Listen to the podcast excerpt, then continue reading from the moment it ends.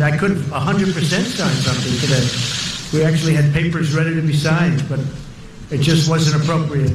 I want to do it right. I'd much rather do it right than do it fast. Just like in prison. Um, you so sometimes you got to walk away. That's Oh, yeah. what the president said about the North Korean summit. Sure, absolutely. To discuss the summit and other matters political, we uh, are pleased to welcome back to the Armstrong and Getty Show Lanhee Chen, host of the podcast Crossing Lines with Lanhee Chen, also a fellow at the Hoover Institution, director of domestic policy studies, lecturer in public policy at Stanford University, a quaint little community college in Northern California. Lanhee, how are you, sir?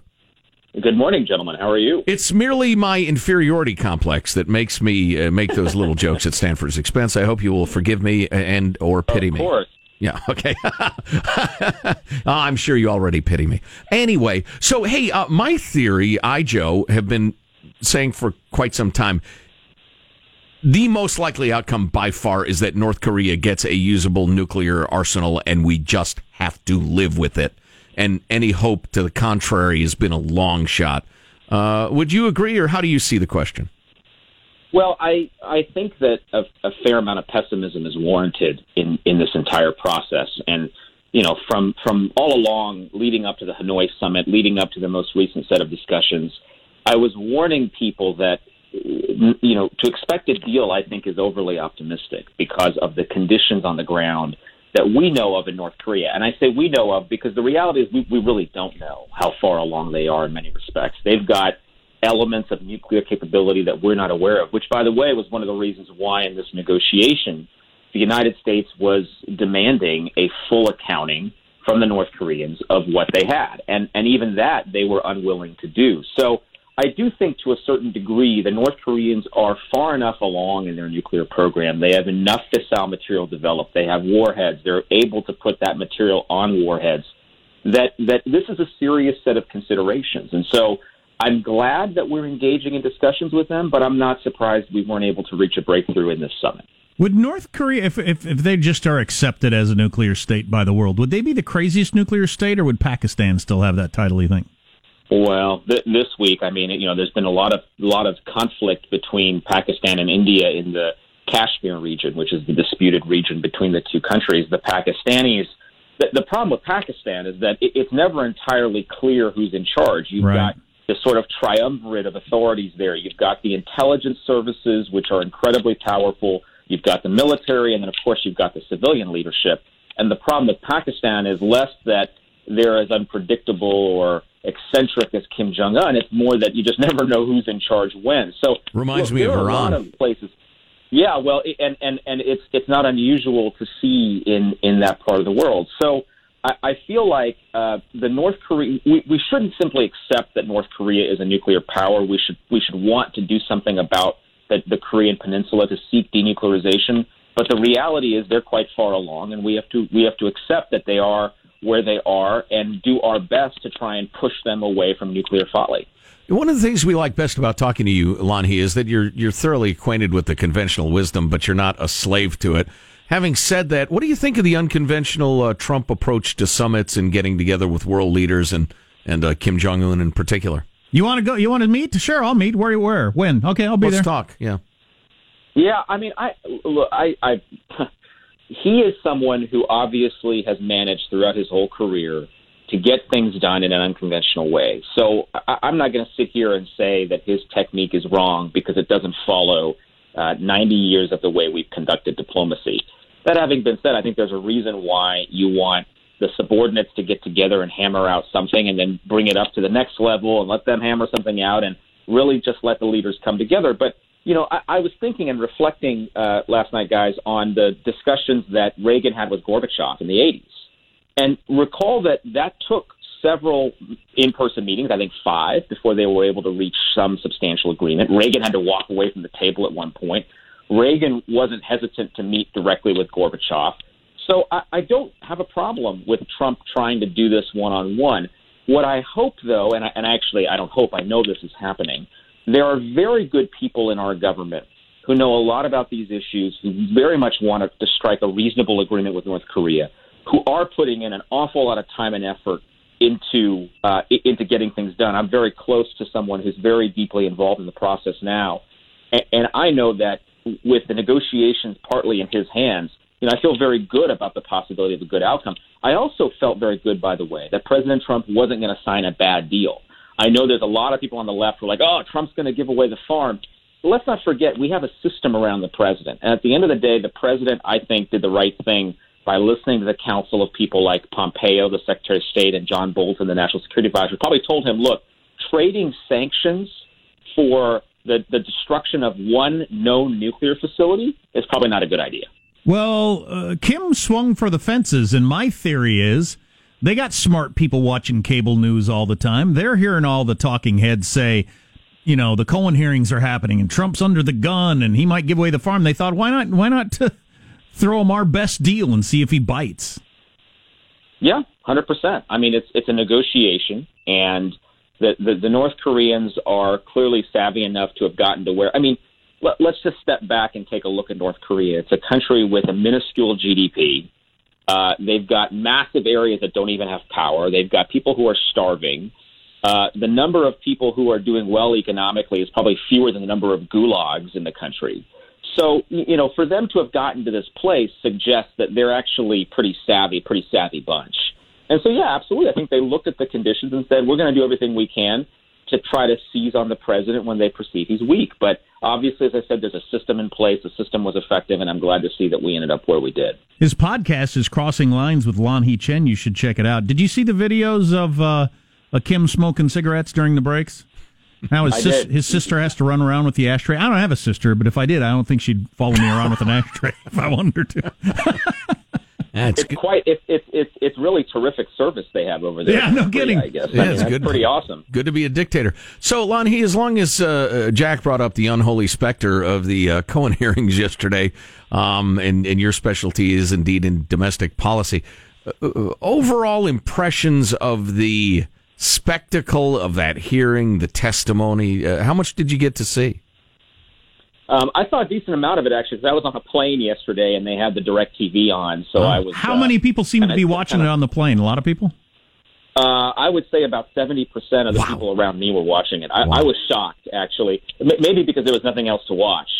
That's true. It was on every. The networks even blew out their programming for. It. I'll it. grant you that. yeah, although although although there was some spring training, which was which was a nice distraction, but. I, I tend to think that uh, there's a couple of things about the testimony. I mean, one, obviously, Cohen's credibility is not the greatest out of all of the witnesses we've seen appear before Congress. That having been said, the fact that he was with the president before he was the president for so long, and you know, I recall Michael Cohen in, in 2012 when I was working for Mitt Romney as a as a senior aide on that campaign, and we were dealing with the Trump orbit, the Trump community.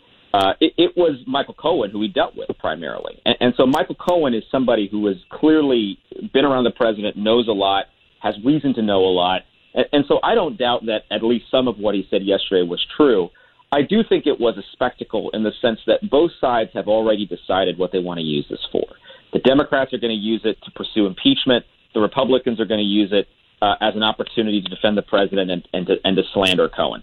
So uh, both sides already decided what was going to happen. I don't know that we learned a whole lot of new stuff from the hearings yesterday, but what I do think is that for, for the Democrats to have held the hearings during the North Korea talks was not an accident. And I and I do wish that they. I think they could have accomplished the same thing. That was weak. They'd only waited a few days. Yeah, yeah that, that's so, really anyway. really weak. It, is there a fictional voter out there that doesn't believe Trump's the kind of guy that Cohen presented him as yesterday? I just, I just, I think everybody knows when they heard he, you know, he got a phony bidder to buy his own painting. I think most Trump supporters think, yeah, I, I think he's that kind of guy. Like Donald. Sounds like Donald Trump to me. Right. I still like him better than Hillary Clinton or Kamala Harris. Yeah, and, and I think that uh, someone I forgot who it was put it well yesterday when they said there was a lot of embarrassment, but not a whole lot of illegality. Yeah, uh, I, I do think there was a lot of embarrassment. Now, the the the bigger investigation than the Mueller investigation, I think, is this investigation that's going on in the Southern District of New York, which is the district which covers New York City and obviously has prosecutorial oversight on on violations of federal law that happened in New York City. And so the question is, did the Trump organization or any of the Trump charities violate uh, campaign finance and other laws. I think I think that may be the legal exposure the president has. But it's not like I walked away from yesterday thinking, you know, that the president had colluded with Russia. any more than I thought before, which is I, I I'm not convinced it happened. And so I, I we didn't learn anything new legally, but it was embarrassing for the president and probably not a great thing for him to have had to go had to go through or to watch for that matter. I do find myself wondering what the fate of the Trump empire is going to be, though, given the investigation you referenced and the complexity uh, and creativity of their dealings through the decades. Um, we will see, I guess. Uh, Lanhee Chen yeah. is the host of the podcast Crossing Lines with Lanhee Chen. We will have a link so you can find it and listen to it easily. He's also a David and Diane Steffy, Research Fellow at the Hoover Institution, Director of Domestic Policy Studies at Stanford University. Lanhee, it's it's always enlightening. We thank you for your time. Hey, thanks a lot, guys. Thank you. My favorite ever USA Today graph coming up. what? and something Trump said at the press conference with uh, a little fathead in, in Vietnam that's getting some attention. Um, once again, uh, Trump believing a dictator. Um, it's bothering some people, even on the right. Oh yeah, yeah, I heard that one. Yes. So if you haven't heard about that, stay tuned. Tough to defend. Got a woman who used to be in weightlifting and had to compete against a dude who was a chick, if you know what I mean. How'd that go? Well, that's coming up on the Armstrong and Getty Show. Armstrong and Getty. The conscience of the nation.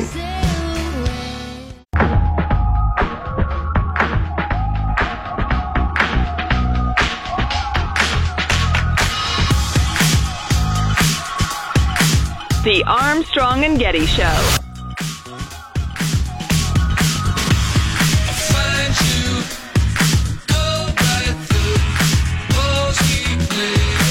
I got a new favorite sandwich is a guy who's let himself go. It's the uh, buttermilk chicken sandwich, crispy chicken sandwich from McDonald's. Have you had that? No. I didn't even know they had such a thing. No. My, my wife no, ordered I it. haven't. It's my new favorite sandwich. buttermilk chicken sandwich, which has more calories than a quarter pounder with cheese. I noticed on the board. Boy. So you think, oh, you know what? I'll get the chicken. I'm feeling a little healthy today at McDonald's. wow. and the uh, term buttermilk didn't clue you in? Huh? Well, I'm stupid and fat. oh boy, easy now. Um. So uh, this this is getting some uh, pushback from even people toward the right or Trump supporters. Uh, Trump talking about you remember Otto Warmbier? Warmbier, yeah. Warmbier, a uh, college student, went over to North Korea, did some stupid things, admittedly, but then was beaten to death in custody by the North Koreans, mm-hmm. which is pretty ugly. Unforgivable. I don't believe that he would have allowed that to happen. It just wasn't to his advantage to allow that to happen. Those prisons are rough. They're rough places, and bad things happened. But I really don't believe that he was. Uh, he he. I don't believe he knew about it. Did, did he say? Did he tell you that he did not uh, did Kim Jong Un tell you? He felt badly about it. Did I did speak to him. He, felt very badly. But he knew the case very well, but he knew it later. And you know, you got a lot of people, a big country, a lot of people, and in those prisons and those camps, you have a lot of people, and some really bad things happened to Otto. Some really, really bad things. Why, why are you? But he tells him? me he tells me that he didn't know about it, and I will take him at his word. It's an interesting thing to say. Yeah, you know, I was I had heard that clip characterized. I hadn't heard it until just now, and I was ready to hate it.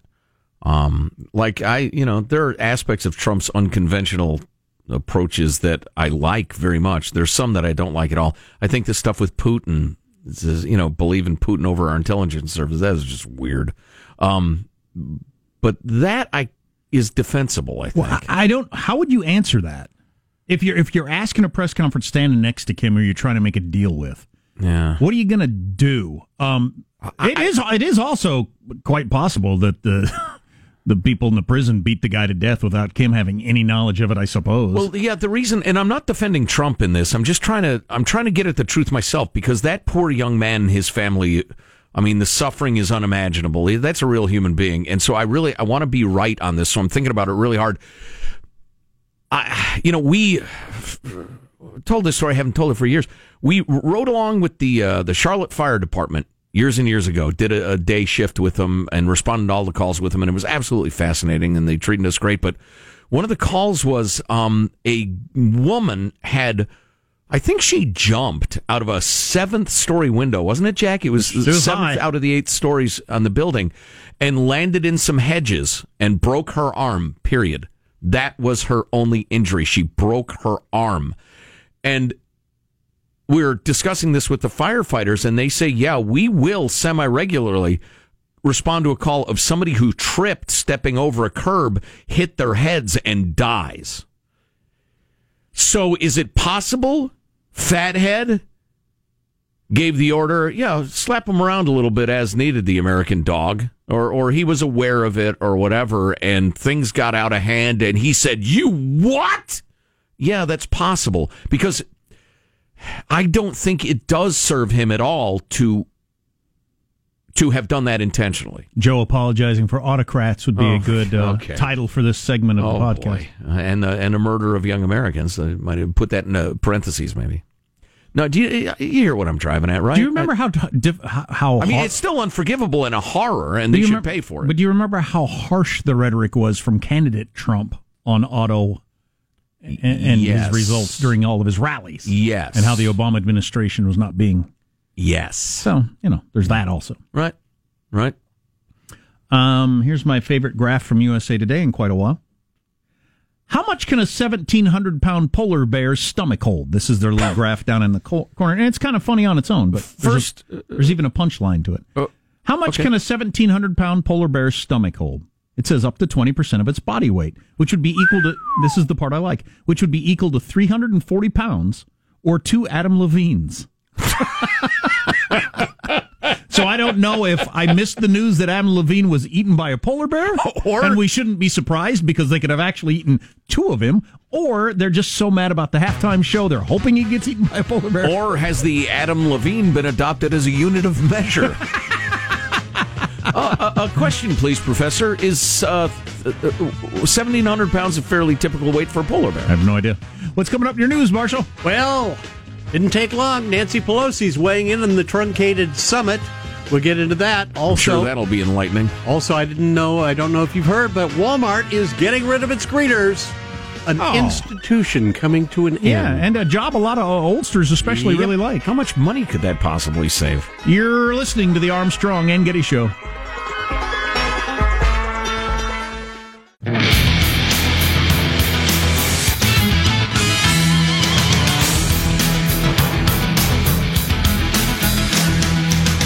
Talking about the high school track team, where two boys who identify as girls won the uh, the state track tournament.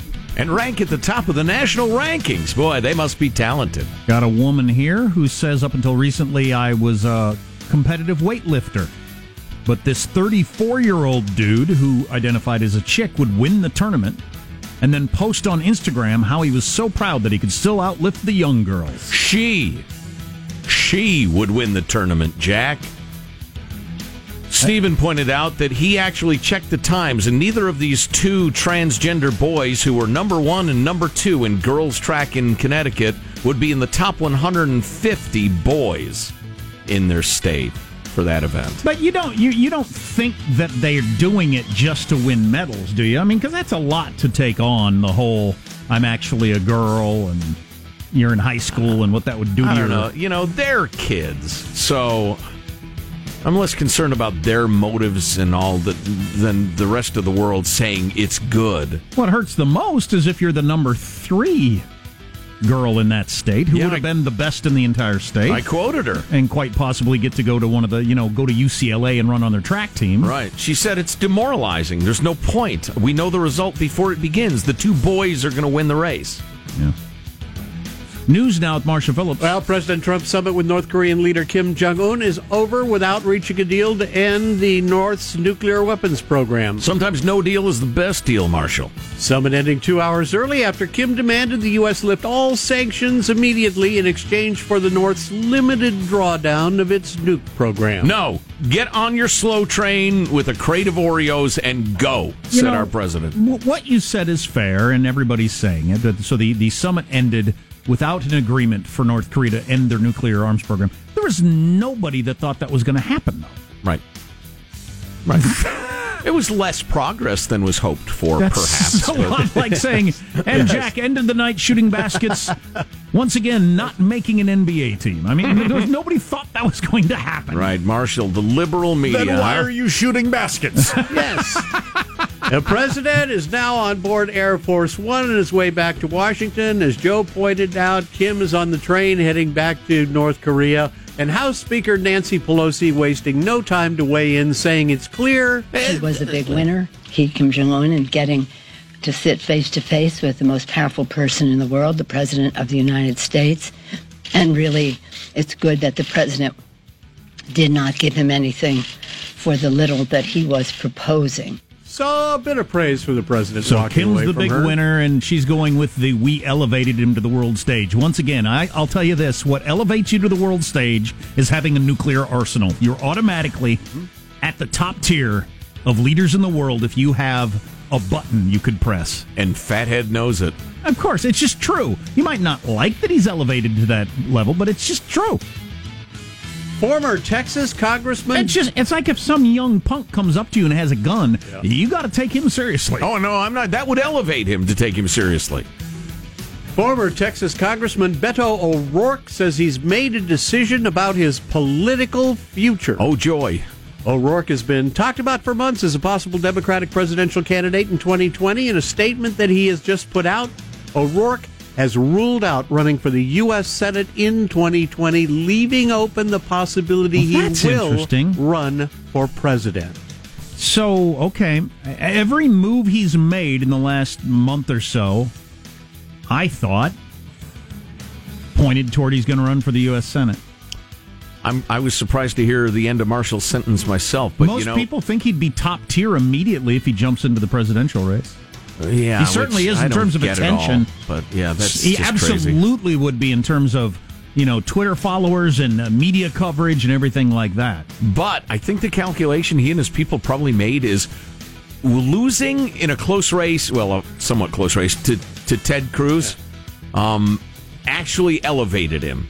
If he loses a second time against Cornyn, would it be this time? If he loses a second time, that just starts to look like a loser. So you don't think he's going to run for president? It's just this is not my time. Next cycle. Yeah, uh, there's a decent chance. I think it's about a coin flick, uh, flip. I'm sure as people are, are hastily contacting donors and figuring out how warm the water is there. There's also this possibility always exists.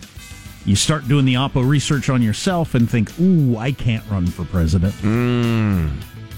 Chris Christie was talking about this the other day. Uh, what candidate was he using as an example? He mentioned Elizabeth Warren and, and one other. Things have come out.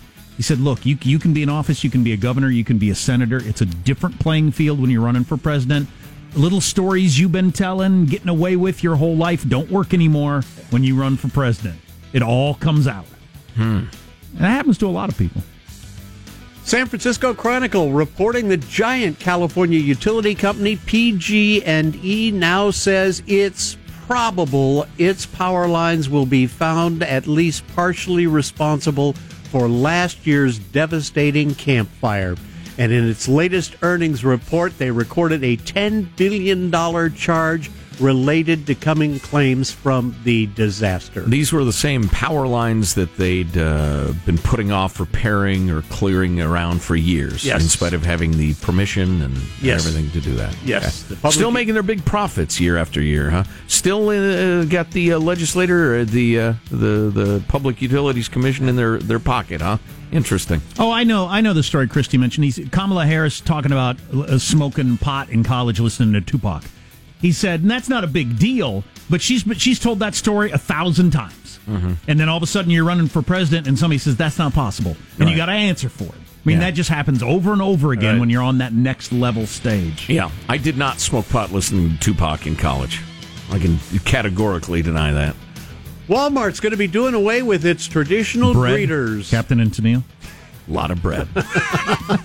Walmart doing away with its traditional greeters, telling employees in those jobs at a thousand stores across the country the positions will be eliminated and replaced with a more expanded customer host job. Computers, welcome to the store. The bathroom is that way because all all computers have to talk that way. Shoplifters will be killed. robot. Customer host jobs positions are going to be more physically demanding. They're going to require that workers be able to lift 25 pound packages, climb ladders, and stand for long periods of time. You know, that's too bad. I think in a lot of towns across America, it was something for grandma or Yeah. grandpa to do. and you know, handicapped folks too, Yeah. in wheelchairs, and, and yeah. the, and a lot of them seem to really enjoy Right. just saying, "Hey, how you doing? Welcome to Walmart." To people, and and I thought it was a nice touch too. But you know, private sector especially is not in the business of giving people jobs just to because it would seem sounds nice. yeah. Although it seems a little tone deafish to me, but you know, Bye bye. market will decide. Walmart's facing a customer backlash over it. There have been uh, complaints made to the U.S. Equal Employment Opportunity Commission, as well as a federal lawsuit alleging discrimination under the Americans with What? Disabilities Act. We're just going to eliminate it. I walk into Target all the time. Nobody ever greets me, and I'm fine. Yeah, that's that's a stupidity. That's a terrible suit and perverse and wrong. On the other hand, I just can't believe Walmart would do that. It seems dumb to me. there you go. That's a wrap. That's your news. I'm Marshall Phillips, the Armstrong and Getty Show, the conscience of the nation. Some of those some of those greeters could not lift 25 pounds. Back before uh, there was a Walmart, I worked in kind of a Walmart in high school for a few years. It was work I would describe as tiring and humiliating. No, not really. What did you fun. do? I worked in the uh, toys and juvenile department of a department store. And look at you. You're still juvenile. well, You're rubbed off. Yeah, yeah. Toys, toys, and juvenile, toys and drugs. We used to call it. Uh, yeah, yeah. Uh, I, I worked with a, a good friend of mine. God rest his soul. And um, uh, the memories included unloading trucks, stacking boxes, riding around on equipment that we were told not to ride around on. You're right. And, Wouldn't uh, have any fun. and that the assistant manager of the store, whose name was Jim Ash, if What'd he- you call him? I think I know. um, that if he caught you sitting, you were fired. There you go. No warnings. I like Jim Ash. Yes, oh, boy, he was not. He was a miserable son of a bitch. I tell you what, he was not a happy man. Had bags under his eyes, you'd have to check at United Airlines, and just bitter and and just unhappy with life. I think he probably drank his way through his shift, but by God, we learned discipline, Jack. and those those toss acrosses were stacked uh. properly, and and we knew how to put together strollers. I had to do that. If I catch you sitting, you're fired, said the drunk. Right. I had a job where they had no leaning. You weren't allowed to lean against something like they're talking to you. Time to lean, it's time to clean. That's what my, one of my Yes. restaurant managers used to say. Uh, good one. That's a good one too. This for Good any, 'cause it rhymes. this for anybody who who doesn't listen to sucky music is bread, and this is what Joe is smoking dope to in college. In my in my hilarious scenario, Banging my head. Turn it up, dude. Try to get an erection to this song. Just try. You can't do it. Music for women who'd like to be lesbians but are still straight, but want guys who are not really guys. It's the name of this genre. This kind of music was so popular for a long time. How did that oh, ever yes. happen? that ever happen? The sing this sort of singer, which was big in the seventies for a while, make Alan Alda seem like Chael Sonnen. Bit of a Dennis Miller-esque reference, but I don't get it. but those who did really enjoyed it, Michael. He's an MMA fighter, don't you know? So devoid of testosterone. Uh, a couple of things Cohen said yesterday we haven't commented on today. Maybe we should get to that. Among other things, coming up on the Armstrong and Getty Show. Armstrong and Getty. The conscience of the nation.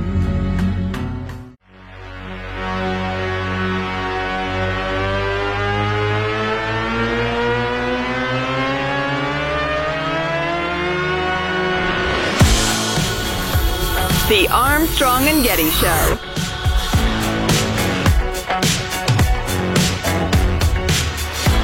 The, words that he said today that would send a chill up my spine at the White House would be, I'm in constant contact with the Southern District. I mean, again, now they have Michael Cohen and Rick Gates.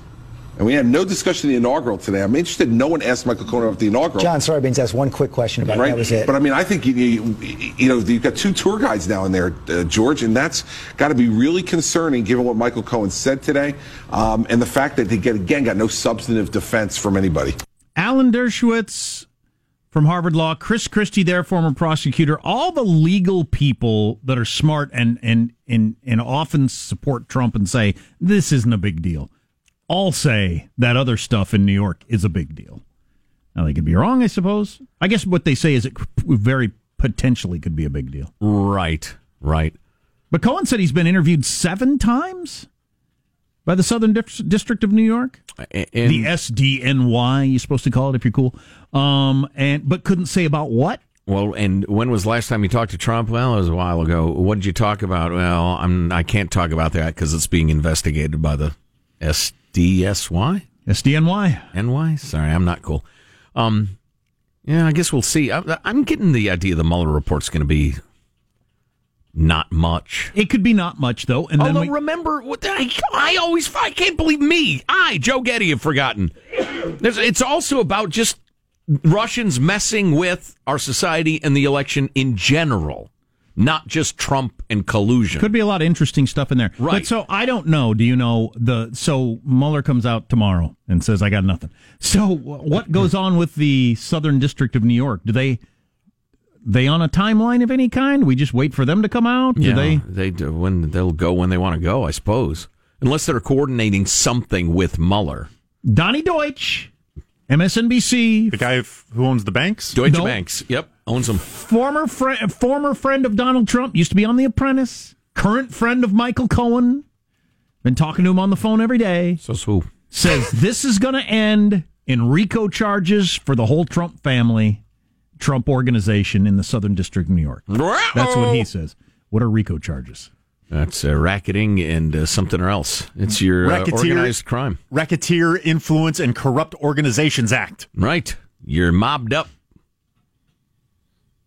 But if it's all around campaign finance and hush money to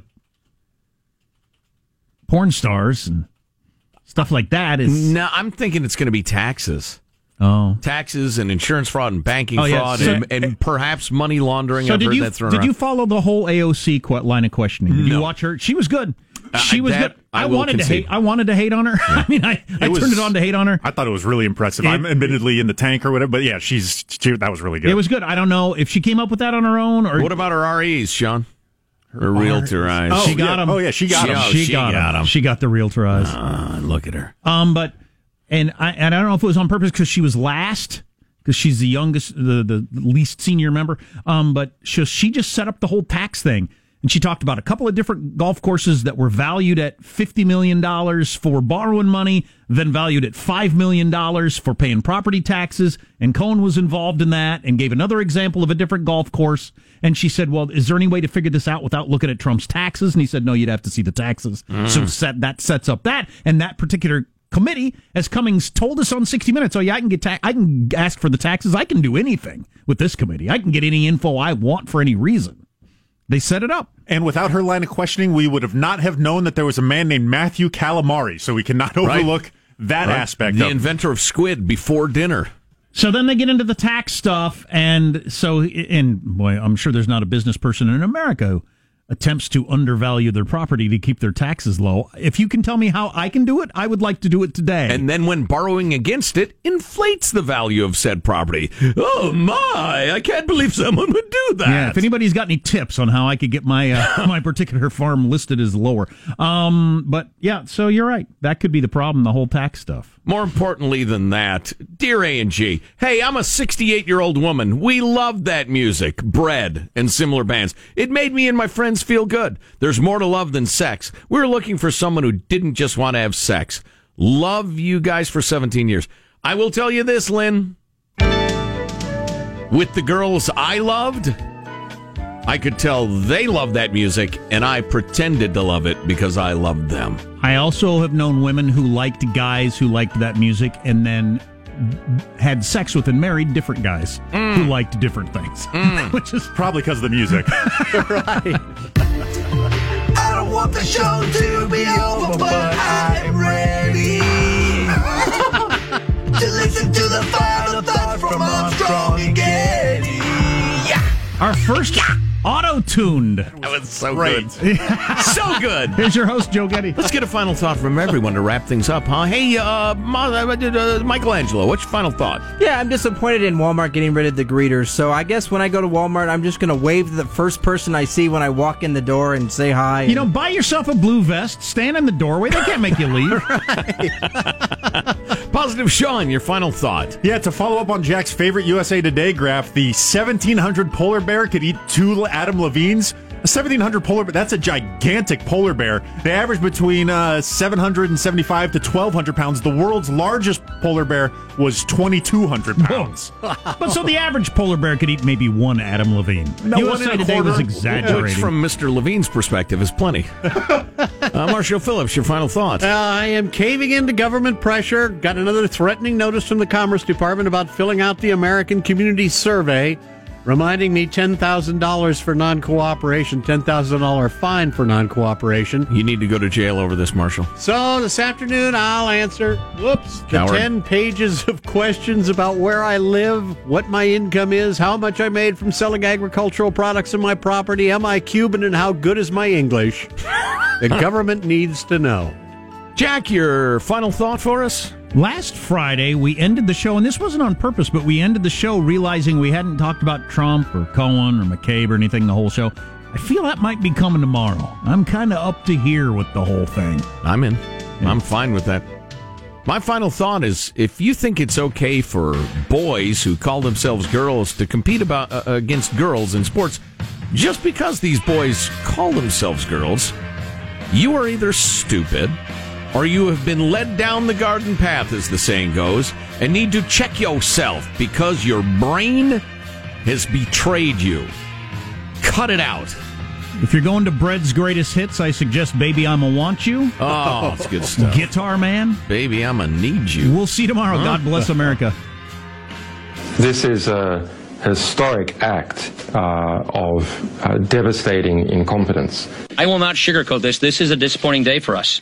Big mistake, but not too bad. The fun level in this room is at an 11 right now, and that brought it down. The ride is over. The time for the clowns and the acrobats and the dancing bears has passed. Get away from here. Get. Get. Uh, we apologize for our stupidity, and we really hope you forgive us for what we've done. Thank you, and good night. The show's over. What? Bye bye. President called you a rat. Armstrong and Getty.